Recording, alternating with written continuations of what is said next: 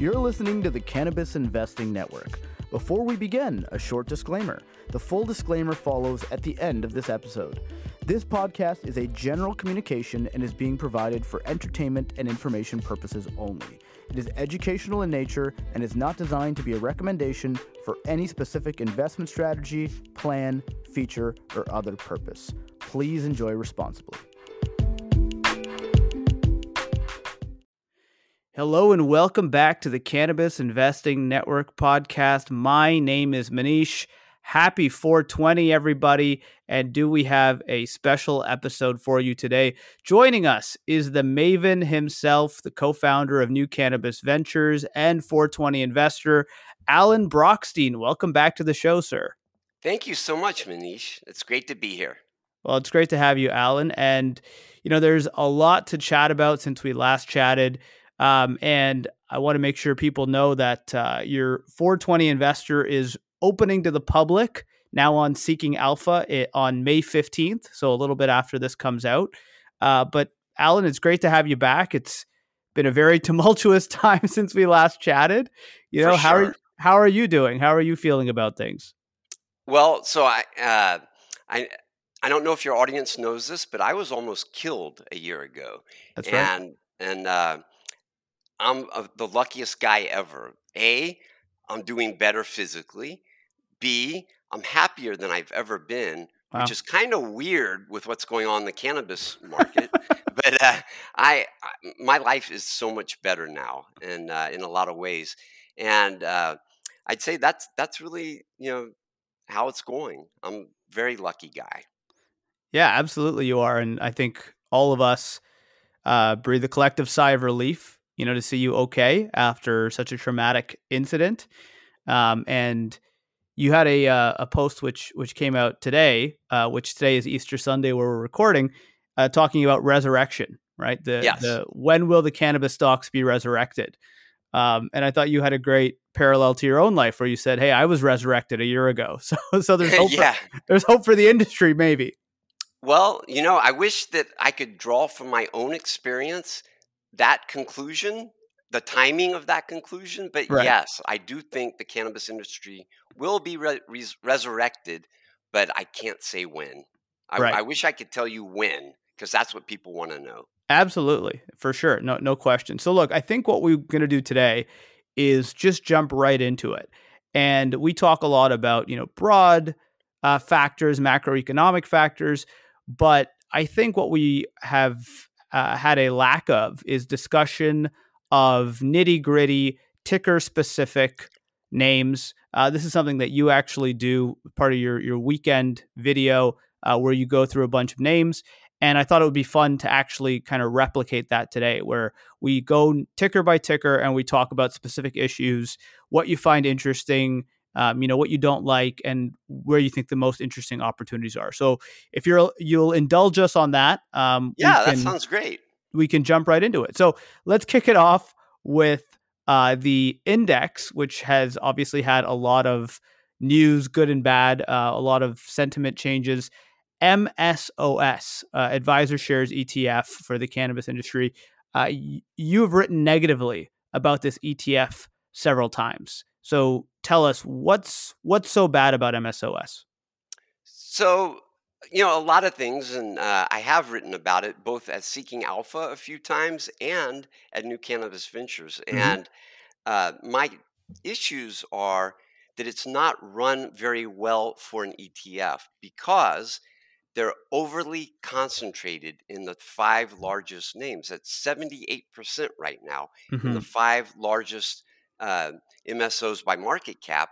And they have a sixth one in there too that pushes it up to 86%. And uh, I think that, you know, I, I can understand how that happens, but I think w- without blaming them for that, Mhm. but I want to tell investors this is not the way to invest in cannabis. I don't think that picking the largest companies by market cap, way out of proportion with their market caps, by the Mhm. way, is always going to work. It may work some of the time, Mhm. but I think uh, right now it's really bad. I think that you can dig, drop down just a little bit and find some much better valuations. Okay, I like that, and we're gonna dive into that as we keep going, right? But yeah, I guess one of the problems too is that the amount of money that was poured into MSOS, um, putting you know being able to take that and then buy these you know not very liquid underlying securities on the OTC. There's a lot of names which may be interesting, um, but if you're trying to put you know 25 or 50 million dollars to work, uh, just don't have the liquidity to support it. Right, right. So I, I think so. Part of this argument about why MSOS is bad, I just told you why it's not good for investors. Mm-hmm. It could be bad for the market Hmm. because, as you just pointed out, the liquidity is not good.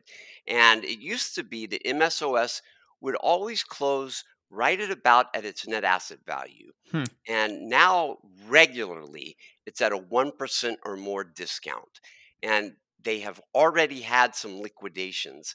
And I what I fear, I'm not predicting it, but what I fear is that they're going to get a big redemption and they've already sold almost everything except for about 8 or 9 names. Mhm. And that's my concern that if they turn around they're they're a little bit leveraged right now by the way, which I also disagree with.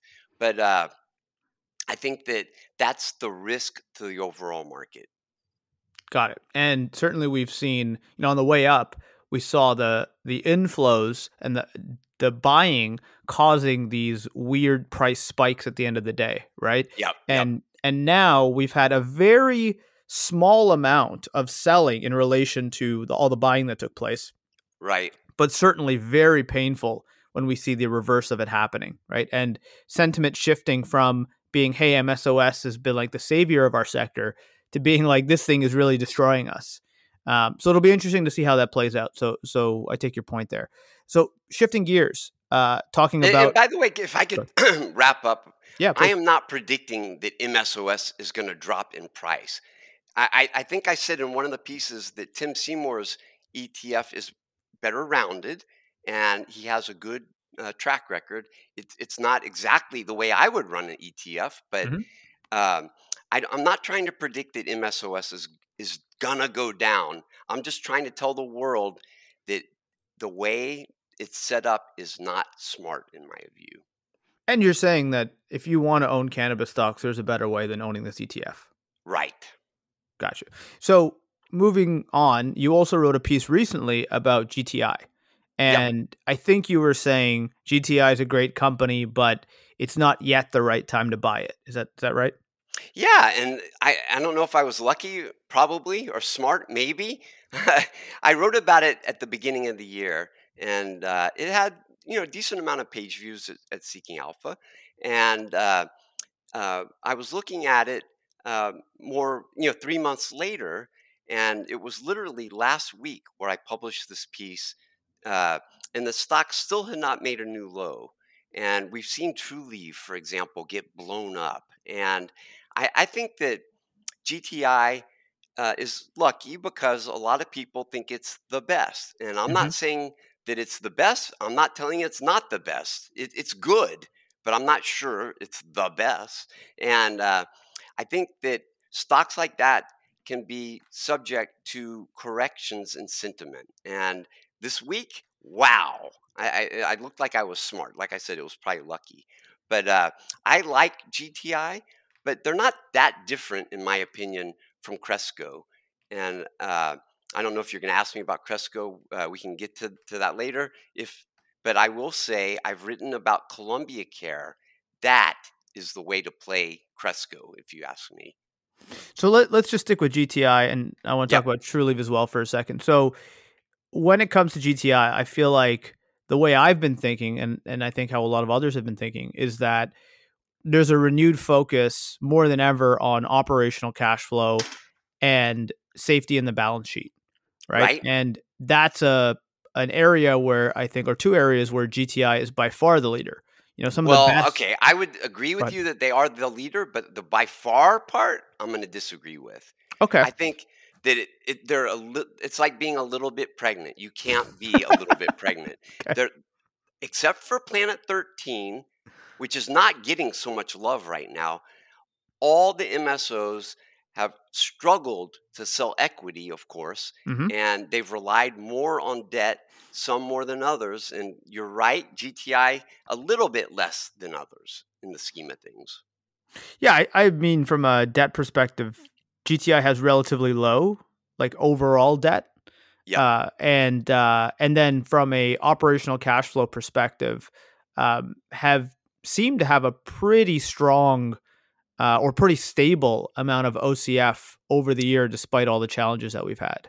So I'm just, I can turn that into a little bit of a criticism too. Okay. Why, why is their operating cash flow so much better? Because they're not blowing it on new markets. And I think that, you know, we just saw Curely, for example, pull out of some markets. And uh, that's kind of dangerous to go get involved in a market and pull out. hmm But I, I think that uh, GTI has been, and some people might credit them for this, but I think that when you're talking about cash flow, you should take into account they're not investing in new markets like some of the peers are. Well, which markets are we talking about? Because uh, Michigan, Michigan, okay, fair enough. Sure. California, that- Mhm. which is not that new, but it's it's tough. So I, I think that I don't want to knock GTI too much. Like like you said, I said that it's a good company. Mhm. I do think it's a good company, but they are uh, a little bit less aggressive on investing. I think. Now, to their credit, they bought in Minnesota uh, the other, you know, not Goodness Growth or Vireo, but the other one, Leafline, Mhm. and that looked like it was going to be a great deal because one day Minnesota was going to legalize, which looks like it's going to be pretty soon. Although it could be another New York. So, uh, but I think that's a great state to get into, and uh, and they did that, and they also. Um, uh, you know they've made some other investments so it's not like they don't invest but uh, like they got into virginia for example right Mhm, so mhm. they are it's not I don't, I don't mean to make it sound like i don't think they invest at all but there are other people out there that are a little bit more aggressive which costs money i think Yeah, and, and so let's talk about that, right? It's it's not that you're saying GTI is a bad company. You're saying you're saying they're a good company, but your point is that the operational cash flow is being driven by avoiding more competitive states, right? So Yes. California, Michigan. Now they are expanding in different states, but all limited license, right? So Rhode Island, you know, they they're I think the only MSO there. Um, well, Connecticut. i don't want to insult any of your rhode island listeners but who cares about rhode island okay i mean Well, you might not You- care on the on the top line side, but you know whatever you're driving there is probably going to be pretty profitable, yeah right? hopefully Right. And then and then to compare GTI, you know, which you're and to be fair, I mean you were saying that hey, it's it's still a little bit rich maybe compared to some of the peers. Looking at some projections for 23 and 24, we're talking about trading at maybe, you know, five to five and a half times EBITDA versus which, is low, really low. Except there are lower, Yeah, right, right. Except when you compare it to like Trulieve, you're looking at something like three and a half. three and a half, right? Yeah. And and now, granted, these are very low, right, historically for both companies. Right. Um, but that's a big difference. Three and a half to five. That's like you know a thirty three percent or something difference, right? That's pretty substantial. So so let's compare that to you know if you look at the difference between those two companies, the first thing that stands out is Florida, right? I mean, True is massive in Florida. Green Thumb is tiny in Florida, and that's Tiny and, and not doing anything about it. right So, and and we'll touch on that in a second but the uh in florida is another market that has gotten a lot more competitive over the last year and that's really hurt Trulieve so i'm curious you you wrote another piece talking about how you find Trulieve quite attractive here can you yeah, just just just so your Mhm. listeners know, the stock's down a lot since I said that, so it's even more attractive now. But that's the way the cannabis market is, right? totally totally so Yeah. so maybe just walk us through your thinking why is Trulieve more attractive than green thumb here So I so I have not been positive on Trulieve that long, and I've been worried about. Uh, and same thing with Verano. They their margins are really higher than others. But I got to tell you, right now in 2023, the GTI projected margin is higher, believe it or not, than Trulieve. mm-hmm 31% for a, a EBITDA adjusted margin. versus 29.7. Now, first place or last place, depending on how you look at it, uh, Verano at 33.4, which makes no sense to me. And uh, looking at 2023 numbers, uh, so you know, le- less than a year out, GTI trades at 5.6 times EBITDA on the enterprise value basis, and they're you know they're being rewarded for their low debt and high cash there. Uh, and uh, Trulieve trades at 3.9 times. So that's you know in line with what you were saying earlier. And I think you know if you think about the the, the states that they're in.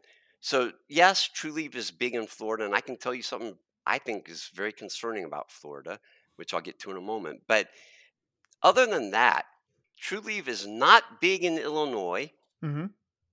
and that they're both big in Pennsylvania. Mm-hmm. And then Trulieve is big in Arizona, which has been, I think, a kind of a flop. I think Agreed. so. Uh, you know, if if you think about, it, there's some overlap there and some differences, but um, I think that the valuation. I I think what investors are doing is they're uh, kind of echoing what you said. They're looking at, ooh, the debt is very low at GTI. It's net debt's 177 million, and at at Trulieve it's a little bit higher, 436 million, but so are the revenues, and Mhm. uh, so I, I think that's an issue, and I think also as the margins are coming down, uh, you know, the the year over year growth at Trulieve is kind of scary. Their uh, 2023 EBITDA is supposed to fall nine percent. GTI Mhm. rise nine percent, but that's already in the numbers. If you look out the next year, uh, the uh, uh, I have right here. It's not calculated, but GTI is supposed to grow about ten percent and Trulieve on uh, EBITDA is supposed to fall again. So, kind of uh, a margin pressure at, at Trulieve continuing. Now, I am worried about Florida. Everybody out there is talking about how it's going to legalize. And, you know, we've seen a disaster in New York. We've seen California be a disaster. So I'm not so sure, you know, we don't know exactly what legalization will look like if it does happen. That's number one. Number two, the state is one of the very few that's uh, vertically integrated, kind of like Canada. Who wants Mhm. to be like Canada? I would ask. But uh, but uh, that if that goes away and they allow wholesaling in mass, that would be bad for Trulieve, I, I think. Uh, but my real concern is that the market is now a medical only market, Mhm. which is fine, but the number of new patients is is shrinking. Not the growth of the number. It's so right now it's at a record low of 13 point I think 8% from a year ago, which is still good, but uh, down a lot from where it was. And the number of people in that program, uh, the percentage of of, of uh, the population is pretty high, kind of Yeah. subtle two percent rule. So I, I can see why people are kind of nervous about Trulieve, uh, given what I'm seeing in Florida. Uh, but I, I don't know. I think just to to touch on some of what you were saying, I think if you know the rec measure is such a binary outcome, and it has to go through this Supreme Court review, which is underway, um, and in a world where there's no, you know, if this was just in a vacuum and there was no larger political implication of it, then uh, I would say there's a very high chance that you know they get approved by the court and you're off to the races to being on the ballot. Mhm. But to talk about you know some news that we got on Friday or Thursday of GTI.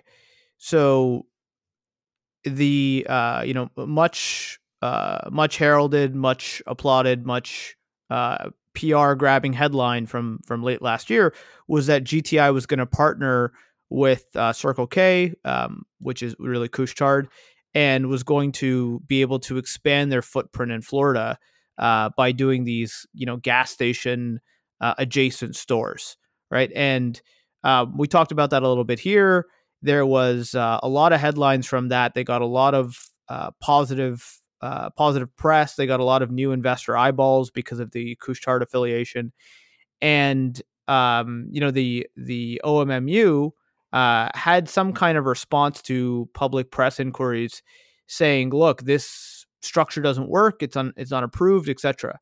Um, and you know, my thesis on it, uh, very basically, is that this got too big too fast, and it you know smells too much like recreational, and it probably uh, resulted in in the governor's office hearing about it, which mm-hmm. I think was probably made some angry phone calls to the Department of Health and said, "What the hell is going on over there?" Right. So uh, the new news that we have is uh, from this MJ Biz article, which basically is just saying that uh, they reached out to the OMMU for more information on this, and the response they got back is that there's active litigation going on. Yeah. So either that means that GTI is suing the OMMU or vice versa. But for whatever reason, this structure is being held up uh, in court. And what that signals to me, whether or not I'm right, I don't know, but what that signals to me is that the question around putting uh, cannabis on the ballot, uh, it might prove politically inconvenient for somebody who's running for president in next year's election. Mm-hmm. And if they're able to uh, kibosh. Yeah. Yeah, or, or kibosh it really, because kiboshing it would be delaying it till the next election cycle. But there's been a tremendous amount of money that Trulieve has put into this initiative. And if it gets killed by the Supreme Court, um, you know, whether or not that's legitimate, what are you going to do? Right. I mean, you're going to appeal it to the, you know, federal Supreme Court, right? Because that's the only people who will listen to you on this. Uh, so eh, that's what concerns me, right? Is this idea that and we'll find out the answer to this in the next 12 months or so. Uh, but that's what would concern me is that politically they just might not want to pursue this initiative right now. Well, from my perspective, number one, uh, Couche-Tard, Circle K, not helping Fire and Flower at all, it would hmm. seem. Uh, so I, I never, A, I didn't think it was even going to happen. And B, I didn't even think it would be that big of a deal. But second, I would point out that your concern about Florida not legalizing potentially would matter a lot if True Trulieve were highly valued, but it's not. So I, I think that you know warn you know we don't need to warn people that Florida may not legalize and it could crush the stock. I don't sure. think that's the right answer. I, I think just to close the point, I think that my concern is that what we've seen in Florida is a result of slowing patient growth, as you pointed out. Uh, new entrants coming online, you know, Jungle Boys, The Flowery, yep, uh, etc. You know, you got you got and, more choices. scaling up by the existing ones, some yep. of them. Yeah, totally, totally fair, and catching up to where Trulieve was, right? Right. So, so supply. So Trulieve wasn't up. the only game in town. And exactly. Vertical, you got to be a supplier. Yep, that's, that's a great point. That's a great point. Yep. So, ca- supply catching up to demand, right? The normalization, and and that causing prices to come down slowly, but then quickly. Um, and that's been very, very painful. So if we don't get rec, um, then I think that you could see further price compression. Now, how low? I mean, it already is, you know, pretty low on flour, but it could keep going. Um, and and if you have, you know, even more supply coming online with another 20 licenses set to be issued in the next year, um, and you don't have rec, then you know, it could it could, it could just continue to be very painful for Florida, right? So now to yep. your point, how much of that is already priced in, right? And and maybe that's a that's a fair comment that some of that is already priced in. Um, and and lastly, for both GTI and Trulieve, it looks like Maryland will actually be able to come online July first. Right. And right. if that's the case, that is uh, beneficial to the whole industry, but certainly to those two operators. Yep. Okay. So, uh, so just to wrap up, any final thoughts on on Trulieve, Alan? No, you know, I I I, I like Kim.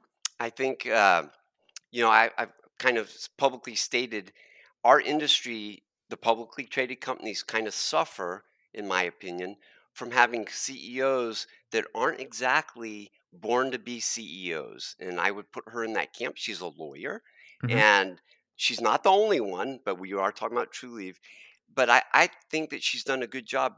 But her husband was put in jail, which is, I think, a really big challenge for her personally. I haven't heard her say anything, but I, you know, I'm just imagining that, you know, good for her. She's doing a good job still, I think, with that pressure.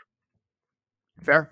And uh, sorry, actually, one one last point I wanted to ask you: How do you look at, you know, when we're when we're valuing these companies, we're looking at EV to EBITDA, right? Which for Yeah, I know a lot of people think EBITDA is kind of messed up. Is that what your question is? yeah, I, I mean, how, look, that's one metric, right? And for years, that was the dominating metric. How much do you balance that versus cash flow from operations?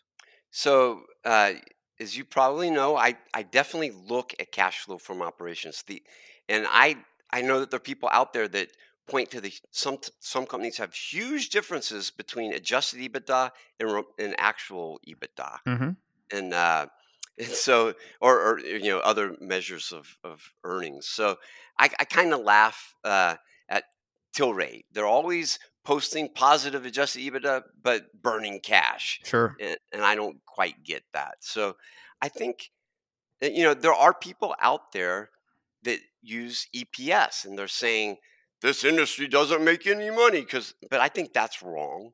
And I, I, I I get the sensitivity to using adjusted EBITDA uh, so I, I don't, you know, I, I do use it, but I, I also know don't believe those numbers 100%. Got it. Fair enough. Okay, understood. So talking about uh, you know, you alluded to when we were talking about MSOS that there's some more interesting opportunities outside of the biggest operators, right? Yep. And one of them that uh, we spent a lot of time talking about, and you've spent a lot, a lot of time talking about, um, are two of the smaller MSOs, which are AYR and Ascend. Right? So I would love to kind of delve into this with you, kind of comparing and contrasting these two companies, um, and, and kind of how you look at the two of them compared to the larger operators in the space.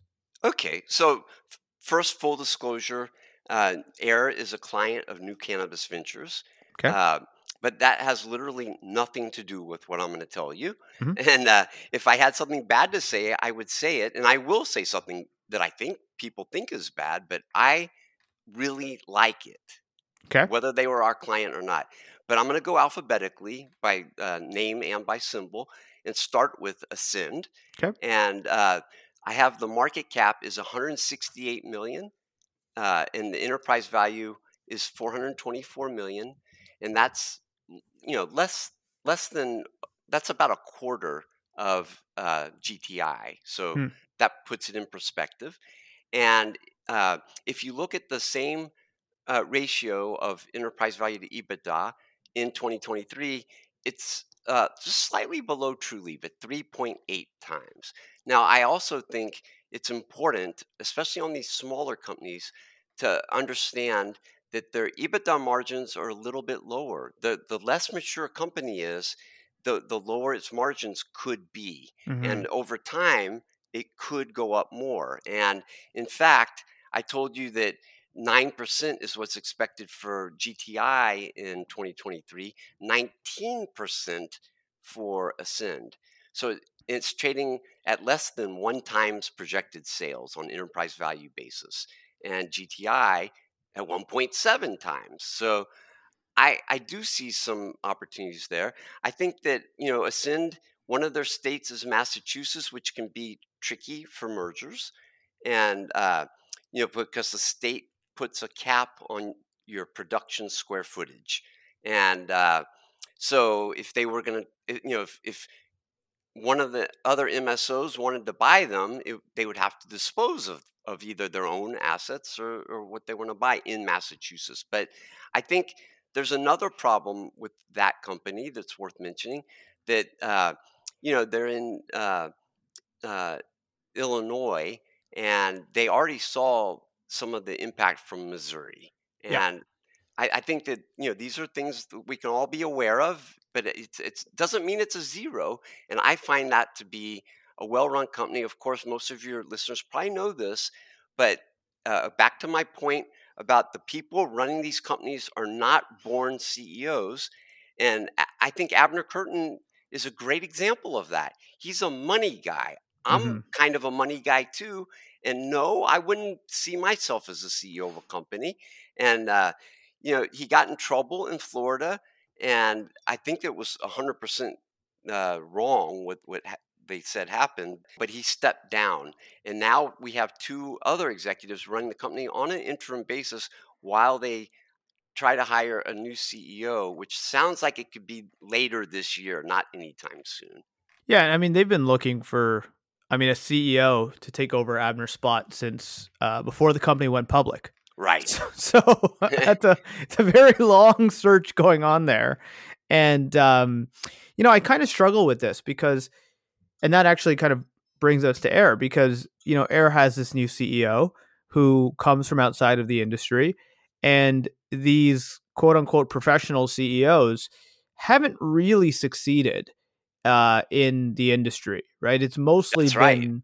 the founder CEOs who have been the best stewards of capital, uh, and and, and it, it it's I don't have a good answer to this, right? Who is the right CEO of a cannabis company? Uh, well, there's not many great examples that we have to point to uh, because uh, most of these have been very challenged, right? But it does seem that being able to have a capital allocation background has been very important because there are so many financial decisions and capital allocation decisions in a capital starved industry. Uh, if you end up misfiring, you know whether it's on M and A or or just you know deciding where to put your money, um, it could be a really negative spiral for the company, right? So it does seem like the capital allocators have done a pretty good job, and I would actually say, you know, for me, I feel more comfortable with you know a Ben Kovler or a Kim Rivers um, at the helm of a company because you know they have skin in the game. They've been around since the beginning. They have, for the most part, avoided making any really disastrous decisions. They've avoided chasing the shiny objects for the most part. Yeah, they're Uh, owner operators. You're you're right, and I'm not saying that that's bad necessarily. What mhm, I'm saying is that uh, when people invest in companies, they want management that is good management, not Right. necessarily skin in the game. That's good, mhm, but more than that, in the right place. I don't want to name names like Ben Kovler. I'm not saying he should be stepping down, going to the board of directors, and getting uh, someone in there. Maybe I'm not saying that though, but I, I will tell you that your comment, I agree with it. That there, there has not been a good experience of people coming from outside the industry into it. But I would add that A, the industry has been very challenged in a lot of ways, and Sure. B, the stocks even more so. So Yeah. no, you, no one's going to win in that scenario. I don't think. And you know, look at GRAMF. I know you don't want to talk about it that much, but you know, they brought in an outsider. Well, can you imagine trying to run a company in California right now? And so, you know, I don't want to say that that Troy is bad. He seemed like a good guy, mhm. but no, he he took on a, a position I wish he I, I think he wishes he had never even taken. And now they're trying to merge. We'll see if that goes through. But uh, let's shift back to AYR Mhm. and to because uh, I, th- I think you wanted me to compare and contrast Yeah, please, sin. please. So I think, uh, like you pointed out, they have a new CEO, and my point would be uh, instead of looking at how poorly it's worked out when new CEOs have come in, just give the guy the amount of time he needs to really learn the industry, Mhm. and uh, and then you can assess them. But I, I think um, you know, they've had some turnover there, and John Sandelman uh, has, you know, I, I would put him in that same camp, uh, not a CEO type, although he was in management at Bank of America. But uh, so I, I think that, you know, Jen Drake just left. She was there from the beginning, Mhm. and I think somebody else left too.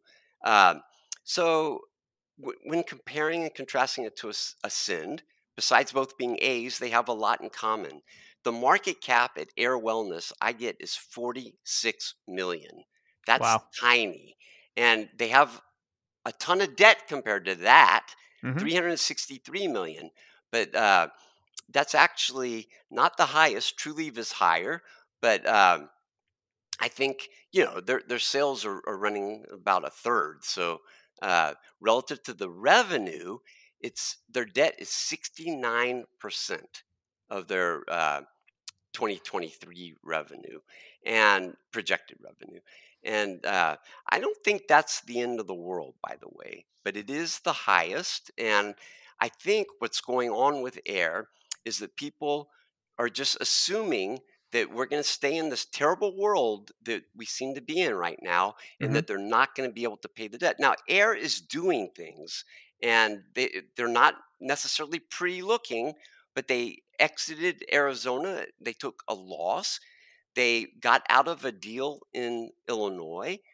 And I don't know what else they're going to do, but I don't think that debt is going to end up bearing the company. It's not due until beginning in 2024.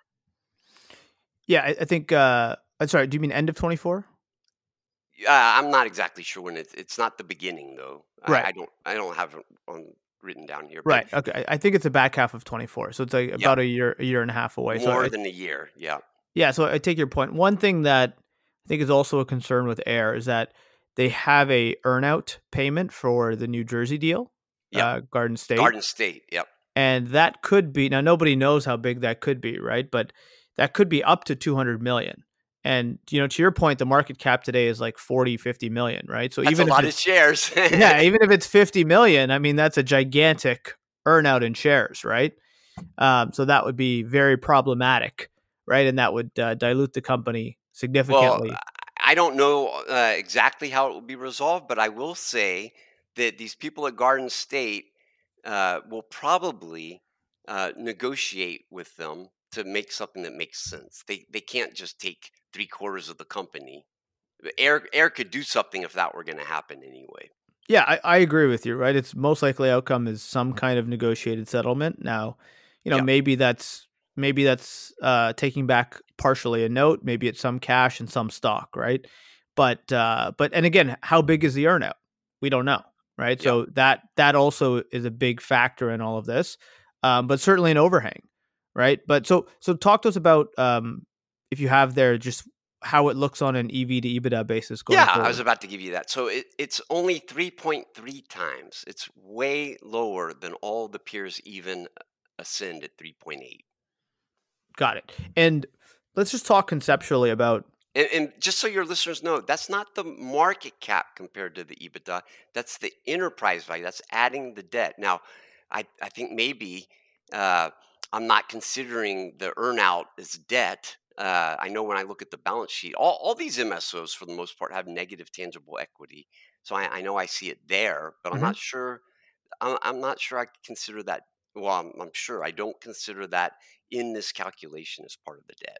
Yeah, fair. And and the point, like now, if we go back to you know the, the your EV multiple and compare that to Trulieve, and and say let's say let's just make up numbers and or just round it a little bit and say let's say AYR's at three times, right? And let's say Trulieve's at three and a half times. Some people would say, well, you know what? For that kind of difference, I would rather go with uh. And I have a big company. I sleep better at night. Has better scale. Um, certainly has proven themselves more than AYR right? But Mhm. I think what we can kind of miss there is that um, the if if both companies trade up to five times, right?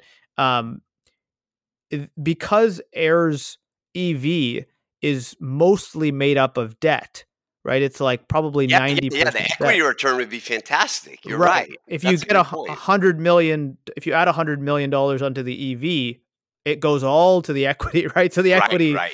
the equity goes from 40 million to 140 million. That's Right. very beneficial for the share price, right. right? Um, whereas with Trulieve, you're just not getting the same, you know, return, the same pop on the equity. Still could be great, right? But but not the same as as AYR. That's the tricky part to figure out though with AYR, right? Every way you look at it, you go, man, this thing just screams cheap. Uh, but somebody said to me a long time ago that you know cheap is as cheap does. Right. And uh, yes, it's cheap, but that doesn't mean you're going to be rewarded for it, right? So that's the one I think AYR to me stands out as the one that's so hard to figure out because it's very very tempting, especially if you're you know something of a bottom feeder like me. Uh, but you look at it and you go, you know, what am I missing here, right? What is the market trying to tell me about this company? Yep. I hear you. So just just to, to kind of close it off, comparing AYR and Ascend versus the large MSOs. So obviously, what we just talked about, the fact that the uh, market capitalization is quite low um, in comparison to the equity value. So if those companies start going the right way, you're going to get a lot more pop on the uh, market cap and the share price than you would from the other guys. But in general, Alan, what is it uh, otherwise that you like about those two companies as compared to the larger ones? Well, so I, it's really hard in the cannabis industry, I think, because of all the state rules, and we've seen this with Columbia Care, for example. Mm-hmm. But uh, you know, it could be Columbia Care was a tier two. These guys are tier two, and it could be that somebody might try to acquire them. Now, I I think that's a hard thing to bet on, but uh, they're not in every state, and there are some states like Massachusetts or Pennsylvania where it could be challenging. But uh, I, I, think that's you know somebody uh, in the comment section of that GTI article told me that Ben Kovler in the management they're going to just buy out GTI, and I'm like laughing, I'm like. Okay, where are they going to get the money? But mm-hmm. uh, uh, these other companies could maybe be acquired much more likely than a big company. Now, we, we can talk later about what really might happen uh, in the world, which would be really good. Uh, the two things I always talk about that might happen, I can't predict them, but getting rid of 280E and being able to list on the NASDAQ and the New York Stock Exchange, those would change the world for these MSOs, I think. And I think it would really help the second tier MSOs. Well, let's talk about that right now. So, uh, I guess two things, right? Removal of 280E and uplisting. So 280E, I guess presumably that would come from rescheduling to Schedule Three or lower. Yeah, well, I think uh, it really matters a lot how it happens, but no matter how it happens, getting rid of 280E would be a cash flow injection to the industry. Uh, agreed, but what is the most logical path for that happening? Uh, well, if you talk to the people in the industry, they're like, "We think that this is going to get resolved in the Supreme Court." I'm like, "Yeah, right." But may, maybe they are right, but I'm not holding my breath on that. And and we know that Biden gave the world a, a bunch of crap when he let out the four people or whatever that were convicted at federal level, but. Um, he did he did say that he, they're studying the reschedule the scheduling mm-hmm. and it could be that the DEA changes, but if it goes from one to two, it wouldn't matter at all. Mm-hmm. And if it goes from one to three, that would get rid of uh, 280E. So, but rather than just look at the positive of that, having the DEA call it Schedule Three to me sounds like okay, FDA, step in. Mm. And I don't think anybody in the industry wants to see the the THC industry turn into the CBD industry mm. because the the federal uh, the FDA has failed there. Got it. Got it. And say I guess same question but for uplisting, right? And you know, we're we're waiting to see what happens with TerrAscend and their their TSX uplisting plan. Well, no, uh, I would say the right way to say that you're, you're close we're waiting to see on Canopy growth. That is the big one. Okay. Because they have pending acquisitions in the US that they will do if they can keep their NASDAQ listing. Now, gun to my head, no, they're not going to be able to do that. But hmm. if they do, is it good for Canopy? No, because you know, Wana brands, okay, whatever, but the other things not so great in my opinion jetty extracts and uh, acreage. But more importantly, if they can do that and be on the NASDAQ, then Curaleaf and GTI and Trulieve and Cresco, et cetera, can get on the NASDAQ. And wow, would that open the door for new investors? So let's talk about that real quick. So let's say Canopy, which you're you're saying you you don't think they'll be able to, but let's say Canopy can um, can pull this off, right, with yep. their pending acquisitions. So that green lights a structure for the other MSOs. I think so. And that I think it would be really hard for the Nasdaq to say, nope, nope, nope. It's only Canopy. Right, right, and that would be you're saying that would be not not necessarily the the TerrAscend TSX uplisting. We'd be talking about a path for Nasdaq uplisting for all the plant touching companies. Yeah.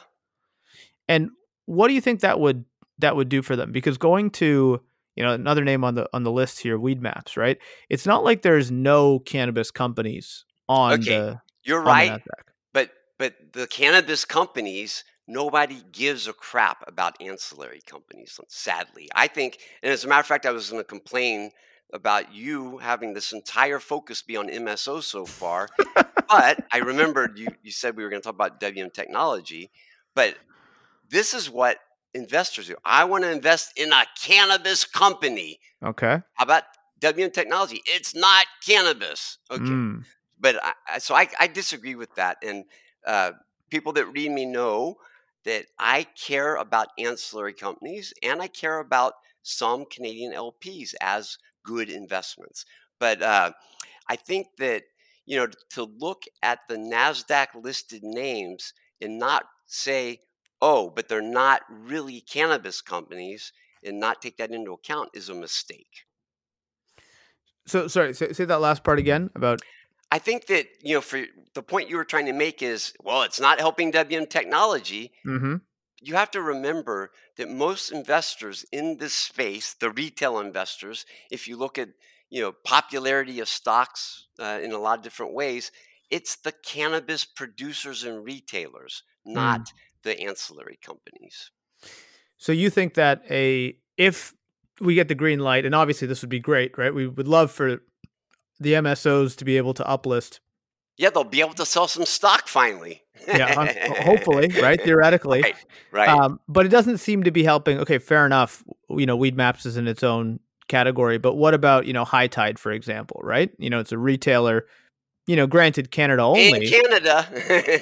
granted in Oh, Canada in- only, in but still. CBD in the U.S. But yeah, Yeah, but ho- I guess the the hope is that uh, the U.S. plant touching operators would be looked at differently and would get some attention, get some love. You know, if if the you know the business models are not what they were, you know, two years ago when they were just printing cash and having excellent growth, and we were seeing great operating margins and operational cash flow.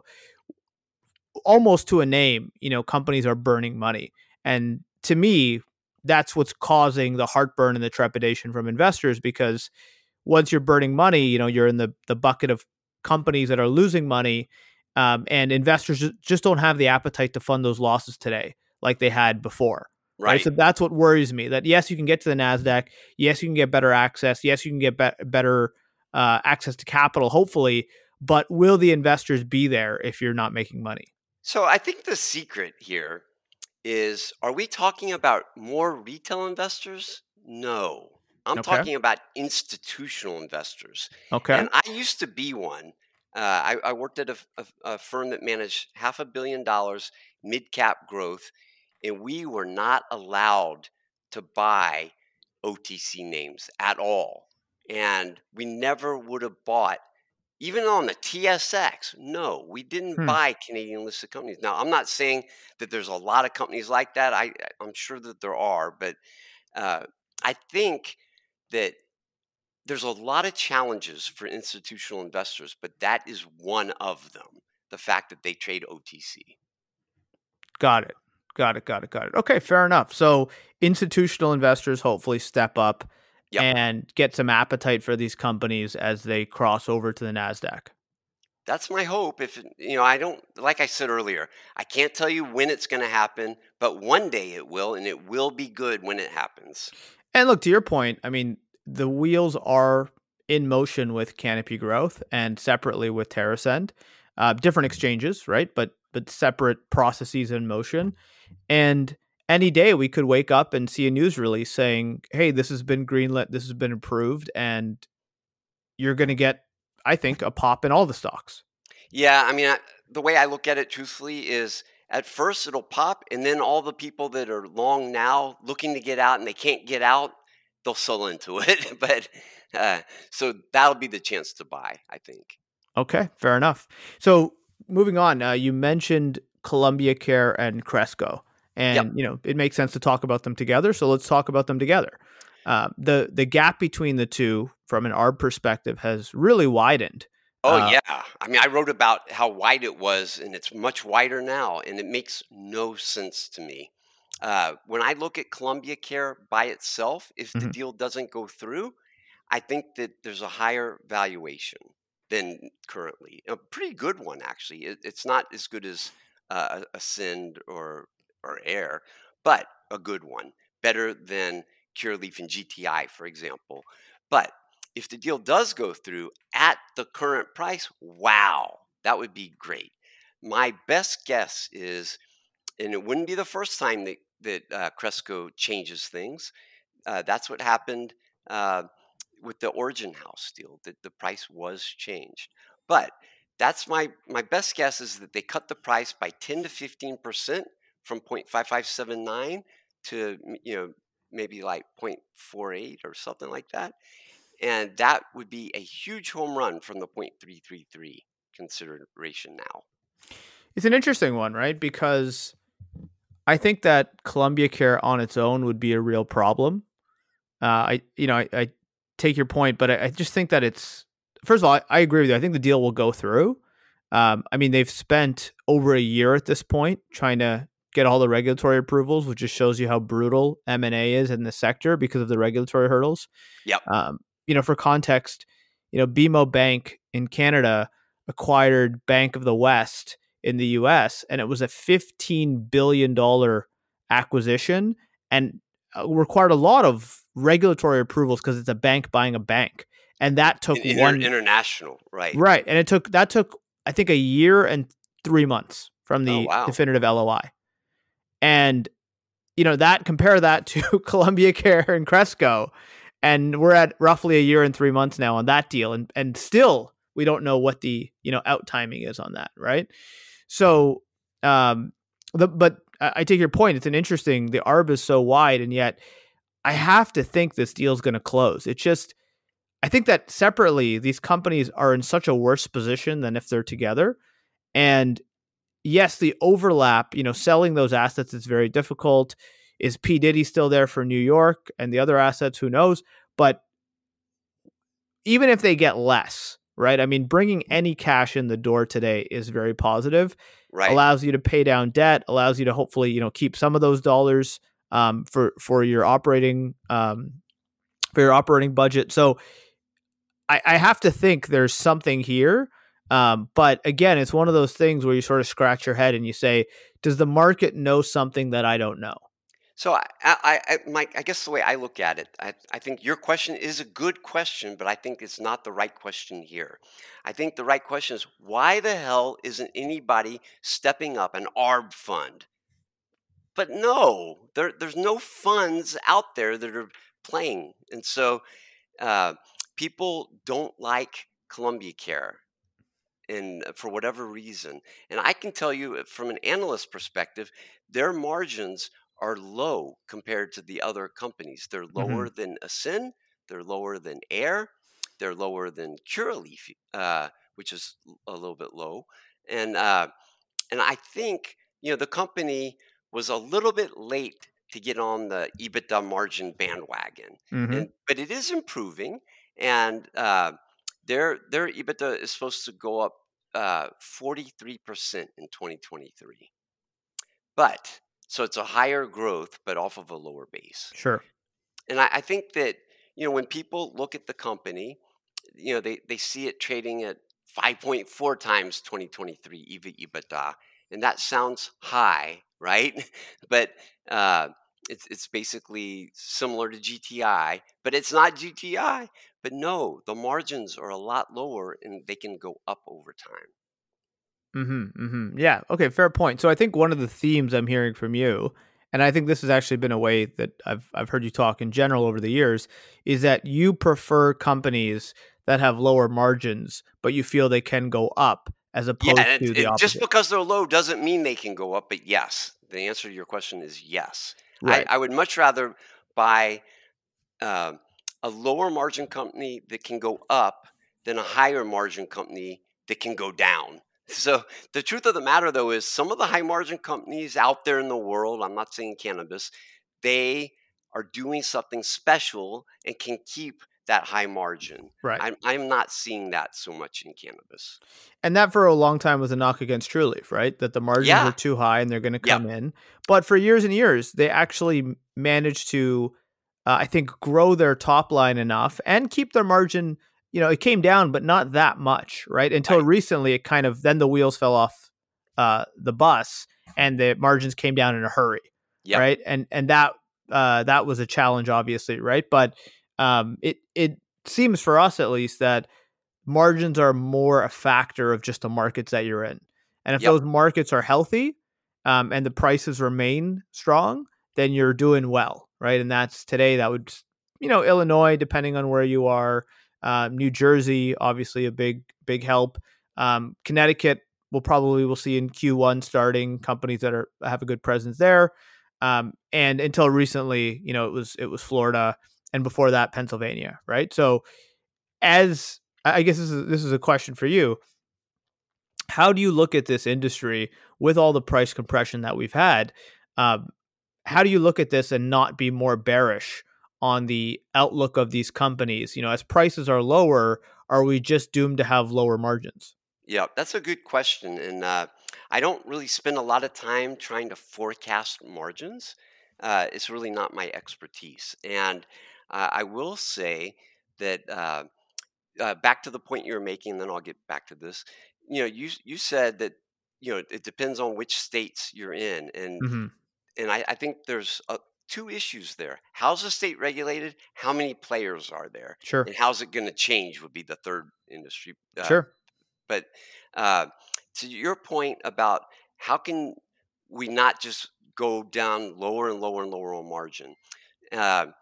So I think that uh, we this year, uh, not 2023 necessarily, but last year, I should say, 2022 and part of 2021 were kind of payback for what happened in 2020. And nobody, not even me, was out there right when the pandemic hit predicting margins are going to go up, revenue's going to be high. Right. This is great. No, but that's what happened. And, uh, you know, it was in hindsight, it was pretty easy to see what happened. People weren't going in their office and being drug tested.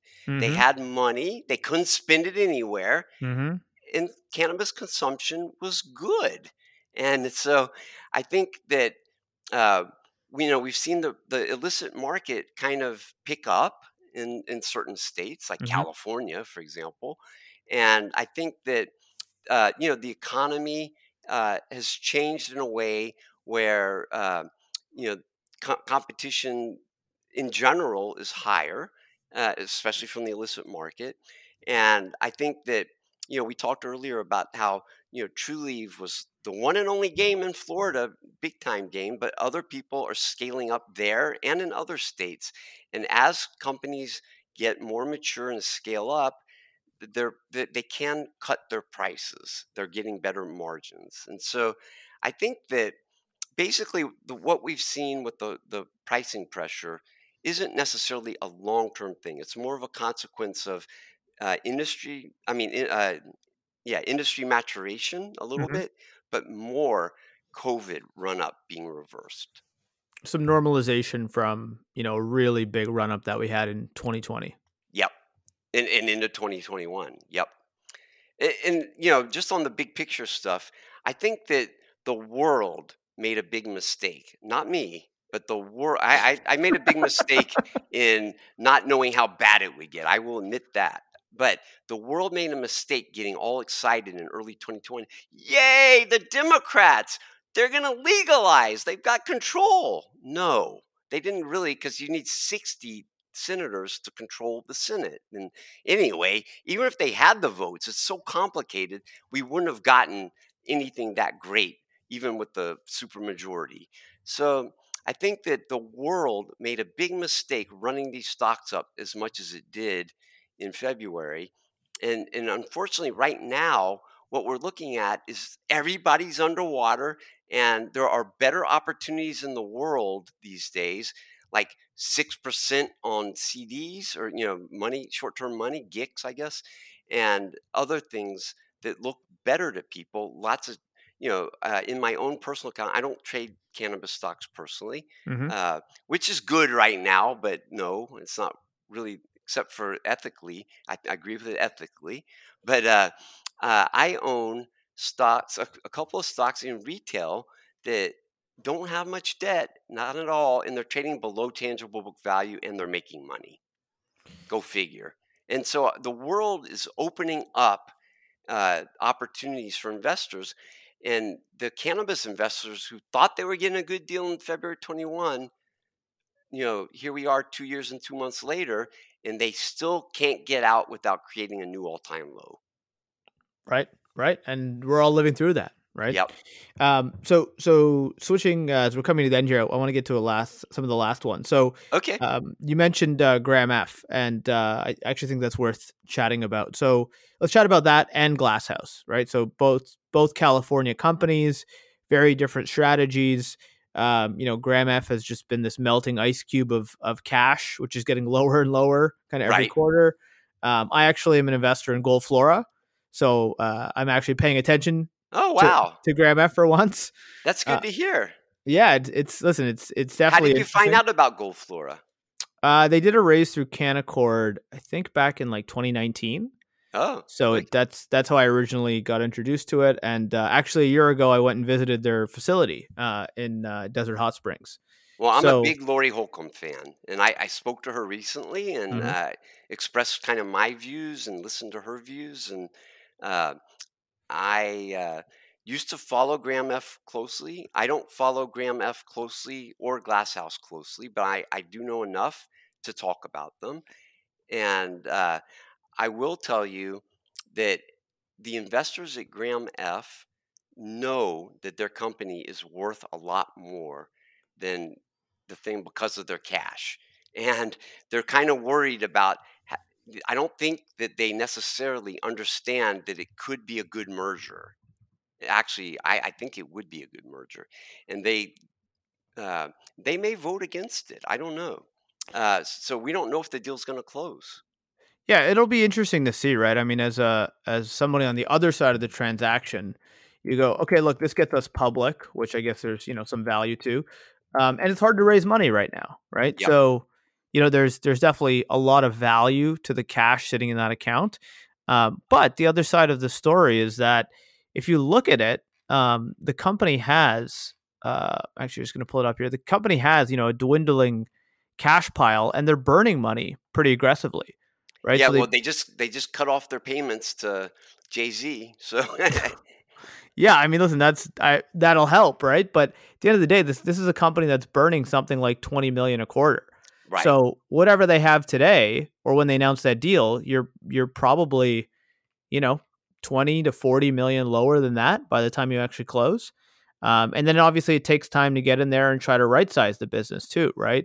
Yeah. So so no doubt the cash is valuable, but at the end of the day, how much is actually going to be left by the time you close a deal? Like that's or that's if you really don't what- close it. yeah, right? that's that's what worries me, right? Right. Um, and it was 93 million at at year's end, um, and you know they burned they burned roughly 71 million uh, just in OCF for 2022. Yep. Right. So we're already what three months through the year. So um, you know at that rate, you know you you could be talking about having I don't know you know 70 60 million by the time you actually close. Yep. Well, I will say that GRAMF seems to be very cheap, but I said that like when it was a dollar, I think. And no, I don't own it. I, I took it off my uh, focus list, and uh, and even now, it's not in the index for two reasons. Unfortunately, one, it's below. We used to have a dollar minimum. Now we have fifty cent minimum, and it's nowhere close to that. And two, it doesn't really trade enough. And when I saw that deal get announced, I was kind of worried that the stock was going to run up, and it just sat there on low volume, and then it turned around and went south. And uh, so I think a great opportunity is potentially being created, and I will be very interested if their shareholders vote to approve the deal. Okay, interesting. Okay, last name here before we get to the end. Uh, can, Canadian name one oh, that you've. what about Glasshouse though? Oh, sorry. Yeah, you're right. Glass I'll, I'll go fast on Glass House. So, yeah, please. first of all, I like uh, the the CEO there, Mhm. and I think he catches a lot of crap because he used to be a policeman busting people for drugs, but Kyle's not like that anymore. He is a good guy who's really a believer. I think some people think too much of a believer in the industry and in the rights of people. But and then he has somebody there that I've never met before that is running kind of the operations and uh, I don't really have a problem per se with Kyle and, and with Graham, but I do have a problem with their investors and not really them, just their conclusion. They seem to like Glasshouse because it's going to export from California, and I just don't see that happening soon. And uh, uh, believe it or not, they kind of are. Uh, I don't know exactly how this works. It, it could be as simple as the legal distributors in California are buying it and illegally shipping it. I'm not sure that's it. It could be counterfeit, but the the glasshouse products are in other states like New York. Yep. And uh, I think that's the bigger problem is that their investors are counting on revenue in the future coming from interstate commerce. And I'm not sure when that's going to happen or even if. Yeah, and and I had a chance to tour that facility uh, about a year ago, um, and got to meet Graham, and uh, the facility is phenomenal. I mean, Uh-huh. it's it's really you know the future Yeah, but it, it's not the way to do cannabis. A big room like that, that's kind of scary. Usually you should break it up, I think. I think uh, I'll just say from my perspective, I think if you see it, um, it it's very very impressive what they're doing there. It's uh, it's not uh, it's not like anything else I've seen on the East Coast, um, and I think the the climate uh, and the facility, um, it's very very impressive. I just don't know if, given how difficult California is, you'll be able to get to the other side of this thing Yeah. um, with with with this equity being you know intact, right? Without Right. without having to blow itself up or whatever. Um, but the operation itself, I think, is phenomenally impressive. Um, you know, certainly it's a very impressive cost of goods sold as well.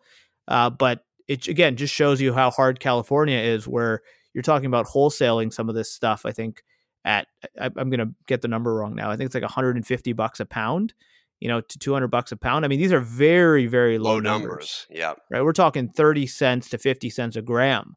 Um, now, granted, that's that's wholesale, right? But uh, but still, I mean, these are these are very difficult numbers uh, to survive at, right? So, Yep.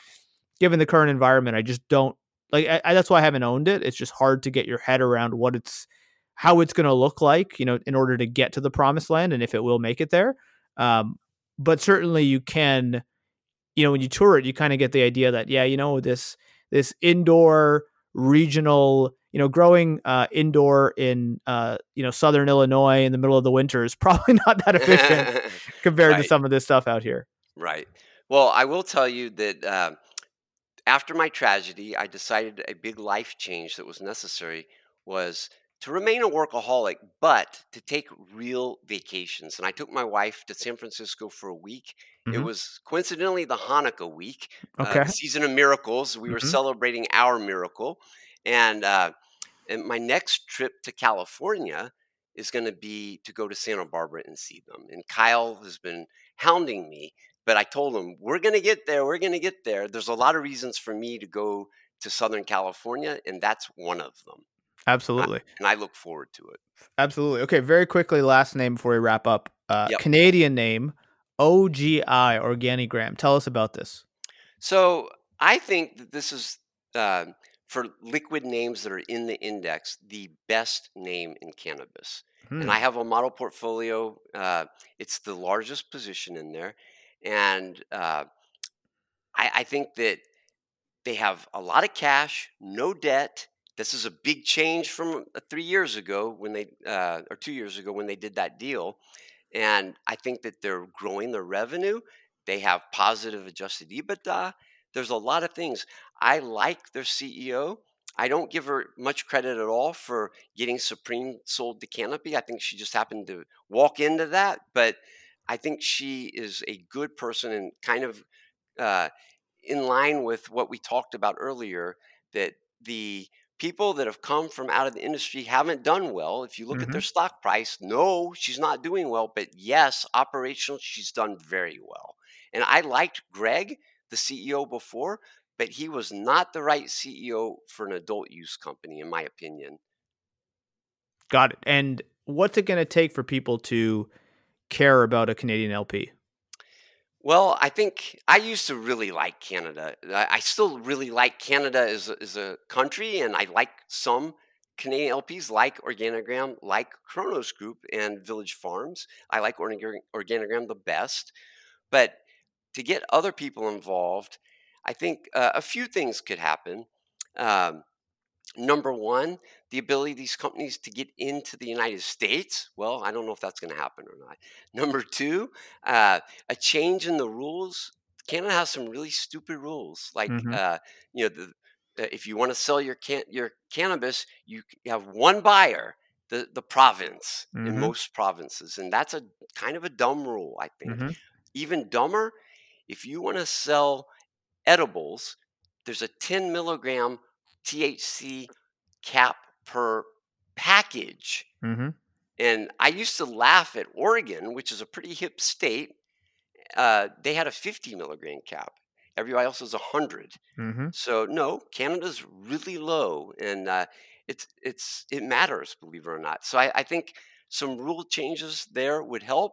Uh, the ability to get in the U.S. would help, but I think, truthfully, Manish, the way it works is if there was an acquisition now at a decent price of, of another company, people would look at that and say, What's next? Well, we're not mm. in that environment right now. But mm-hmm. if we mm-hmm. get in that environment, I think people could get interested in Canada. Got it. Okay. Alan, I'm going to leave you with the last word here before we sign off. What would you like to leave the listeners with?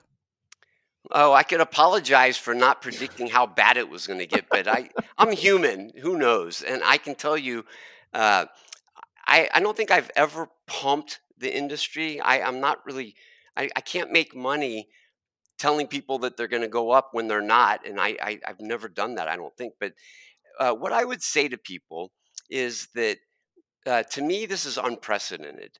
And I, uh, like I, I think I told my Manish before we started, uh, if somebody said to me, What do I need to buy right now?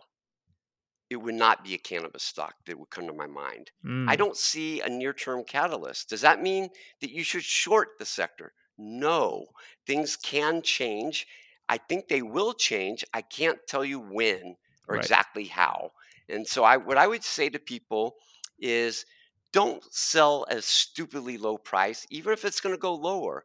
And I, I, I said before to people that were subscribers at 420 Investor, don't buy too much ever.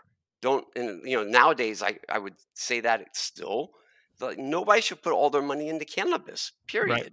mm-hmm. and i would tell people if you're investing in cannabis don't put all your money into msos don't put it in the uh, lps don't put it in the ancillary there are plenty of good stocks that you can build a very diversified portfolio in cannabis and that's what i would urge you to consider doing and not be in a huge hurry necessarily well that is um very sobering but truthful advice. So certainly appreciate it, Alan. Uh, as a reminder to everybody, uh, Alan's 420 investor on Seeking Alpha is opening to the public on May 15th. Alan, thank you so much for joining us today. It's been a very nice chat. Happy 420, everybody. CIN podcast at gmail.com. Until next time.